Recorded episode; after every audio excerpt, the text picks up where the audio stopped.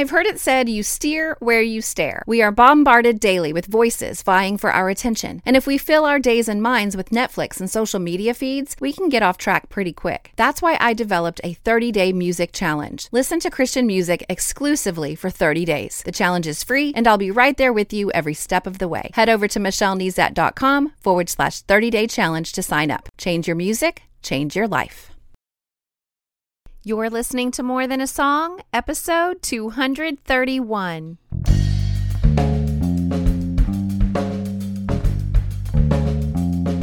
Hello, and welcome to this episode of More Than a Song. My name is Michelle Nezat, and this is the podcast dedicated to helping you discover the truth of Scripture hidden in today's popular Christian music. My goal is to teach you to connect portions of God's Word with the songs you're singing along with on the radio, to help you meditate on truths that will transform your way of thinking and ultimately your life. As a Christian, I know that I have God's very presence living within me. That presence carries with it extraordinary power. However, so many times in life, I find myself living powerless.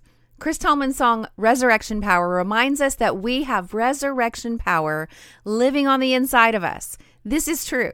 Let's explore scripture together as we explore this idea. But first, let's listen. One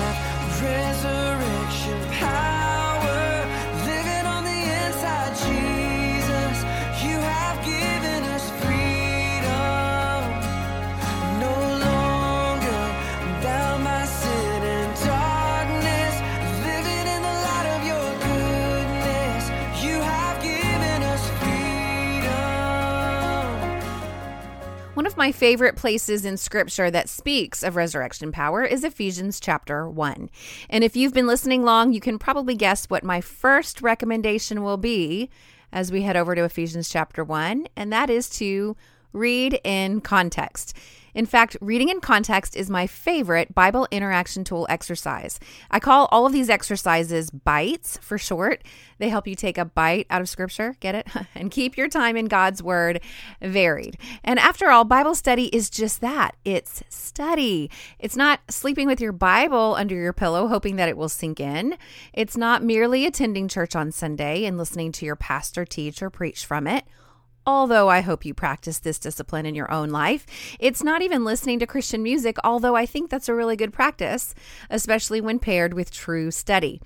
I guess what I'm saying is that it will take effort, and one of the best practices to study scripture is to read in context. Now, I define reading in context as reading the chapter before and the chapter after where I'm studying or uh, like uh, that's the minimum, right? Of course, in this case, we're starting in Ephesians chapter one, so there is no chapter before.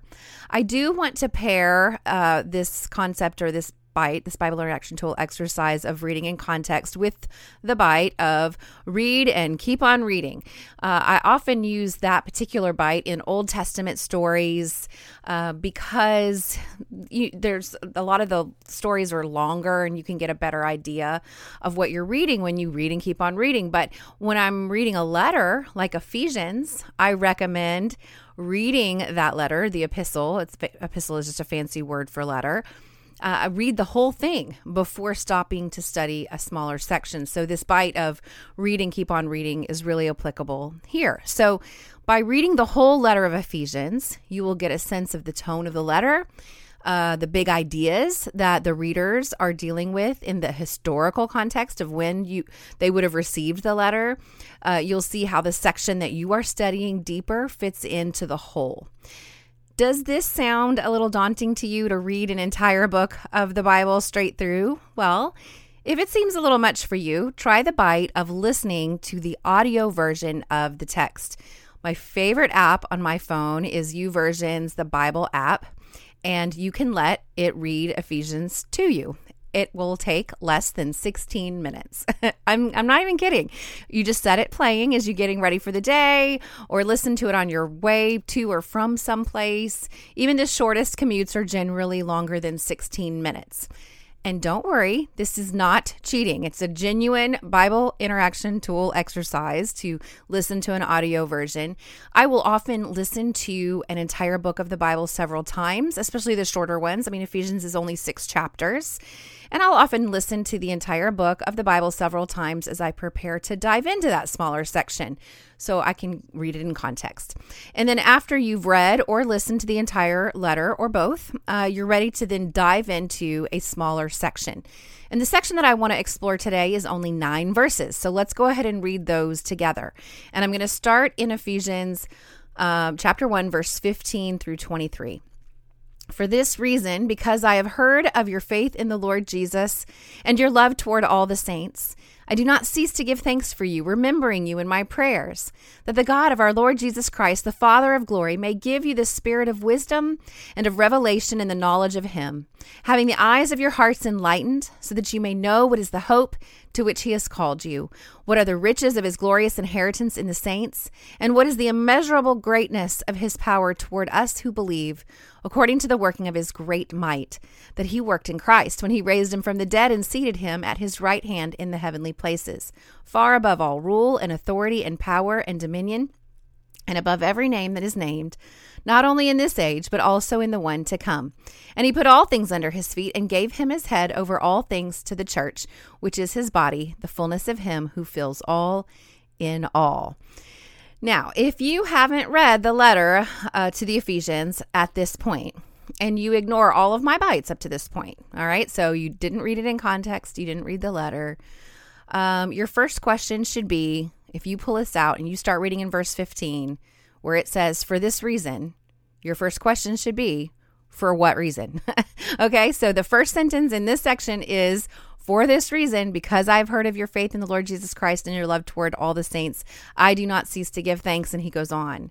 Basically, Paul is just opening the letter. I know we didn't have a chance to read it from the beginning, but he's opening the letter, praising God that the Ephesians were chosen by God and sealed with the Holy Spirit. So, because of all that God has done for them, he doesn't cease to pray for them. And again, you would know that from using the bite of reading in context. Okay. Now, I have made a one page resource to help you that details the top five bites that I use. Uh, put it all in one page resource, and I will send that to you for free when you subscribe to my website. So head over to michellenezat.com. But let's keep reading through verse 16. So, Paul is praying for the Ephesians. And what is he praying? Well, one of my favorite bites is to make a list. And in this case, it turns out that the list is just two points. But I find when I write down my list, it helps. So it says, that the God in verse 17, that the God of our Lord Jesus Christ, the Father of glory, may give you the spirit of wisdom and of revelation in the knowledge of Him. So Paul is praying that God will give them two things a spirit of wisdom and a spirit of revelation. Now, look closely to see where those gifts are given. Those gifts are given in the knowledge of Him. And I'm going to ask a simple question Where do we go primarily to increase in our knowledge of God? His Word. You know, Paul is not asking God for a, I didn't crack the book for this test, but I'm praying for God's favor sort of gift. He's asking for a spirit of wisdom and revelation in the knowledge of God. So you have to be in the knowledge of Him to expect to receive this gift. A lot of times I, I see people wanting wisdom and revelation, but they are not willing to increase in their knowledge of God through any effort. But that's not going to be us, right? So we're stopping, we're slowing down, we're studying. So let's look at the result of this gift of wisdom and revelation and the knowledge of Christ. There are several results. We start in verse 18 having the eyes of your hearts enlightened, that you may know what is the hope to which he has called you, what are the riches of his glorious inheritance in the saints. So, just in this verse, you see three things that I put on my list. Number one, that the eyes of our heart, um, uh, the eyes of your heart is enlightened. What happens when your heart is enlightened? Well, you see things that you've never seen before, right? So it's the light is shining on the dark places, and, and all of a sudden you see clearly. Uh, the second thing on my list is you would know the hope to which He has called you. He has called us, in, in fact, the eyes of your light and um, being enlightened is one thing that happens, but it also then leads to these next three things. Um, and the first, of course, is to know the hope to which He has called you. And He's called us to hope. And this gift of wisdom and revelation and the enlightenment of our hearts will lead us to knowing this hope. Okay, more on that in a minute. And then number three, that you would know the riches of his glorious inheritance in the saints. And there's that in the category again, right? So uh, there's our the wisdom and revelation that is the gift that Paul's praying for would be that it um, and our eyes would be our the eyes of our heart would be enlightened that we would know the hope to which he's called you that we would know the riches of his glorious inheritance in the saints. And then verse 19 gives us one more result of this gift of wisdom and revelation and the knowledge of christ and that is and what is the immeasurable greatness of his power toward us who believe according to the working of his great might so you will know the immeasurable greatness of his power to those who believe. Okay, so there's that first mention of the power that our song has inspired us to discover. Uh, that's what we want to talk about, and that's what we want to explore. But who is this power toward? Who is this um, immeasurable great power? Who, who gets this power? Well, believers okay? And in the re- in the rest of verse 19 paul continues the characteristics of this immeasurably great power when it describes it as being according to the working of his great might. Now i want to pause here and use another bite. I like to stop sometimes if I am confused or curious uh, and use a variety of translations to help me understand something a little better. If another translation words it a slightly different way, I might be able to better understand what I'm reading. So in the NIV, all right, so I was reading the ESV, the English Standard Version. Um, and it reads, according to the working of his great might. and in the NIV, it says, that power is the same as the mighty strength. And in the New Living Translation, it says, this is the same mighty power in the Berean translation, it reads, He displayed this power in the working of his mighty strength. And in the New, um, New American Standard Bible, it says, These are in accordance with the working of the strength of his might. So, as I continue to read in verse 20, where it continues that sentence, that he worked in Christ when he raised him from the dead and seated him at his right hand in the heavenly places and I take into consideration what I just read in the various translations, I see that it is the same power that raised Christ from the dead. And what is the gift? That through the wisdom and revelation that are in the knowledge of Him, we will know the immeasurable greatness of this resurrection power. You see how just by slowing it down, reading the words that are on the page, kind of breaking it apart a little bit, we can make these profound um, insights, just the summaries.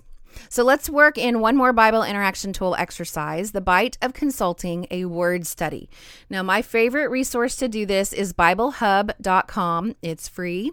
You go there, you type in Ephesians 1:18, you click on the word no over there in the right hand column where it shows the verse in context, and it will take you to the summary screen where you can see the word in the Greek, you can see the definition, um, how it's used in a variety of places. And this is where I discovered that the Greek word for to know is eido. And this word is akin to the expression, I see what you mean, or I see what you're saying. And in the summary, it says, seeing that becomes knowing, then is a gateway to grasp spiritual truth from a physical plane. Now that's a mouthful and kind of a, a it, it it's a big thought.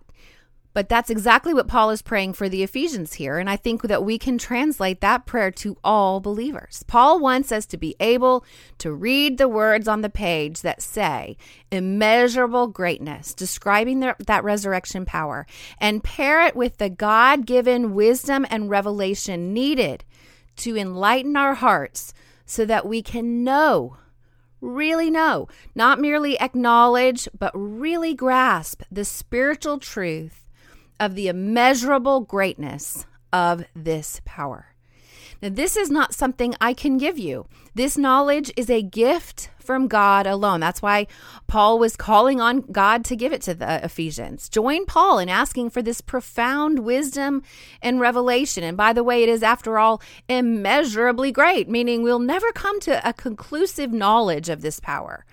But he wants them to know, to really know but let's do all that we can to understand the knowledge that He is making plain through the gift of His Word. And let's continue to explore this immeasurably great power. So, what did this immeasurably great power do? Well, let's revisit verse 20. It says, This power that he worked in Christ when he raised him from the dead and seated him at his right hand in the heavenly places. So, this power is not only resurrection power, but it is identity power. So it says God raised Christ from the dead. This is the power that he used, that he worked in Christ when he raised him from the dead. That's resurrection power right there.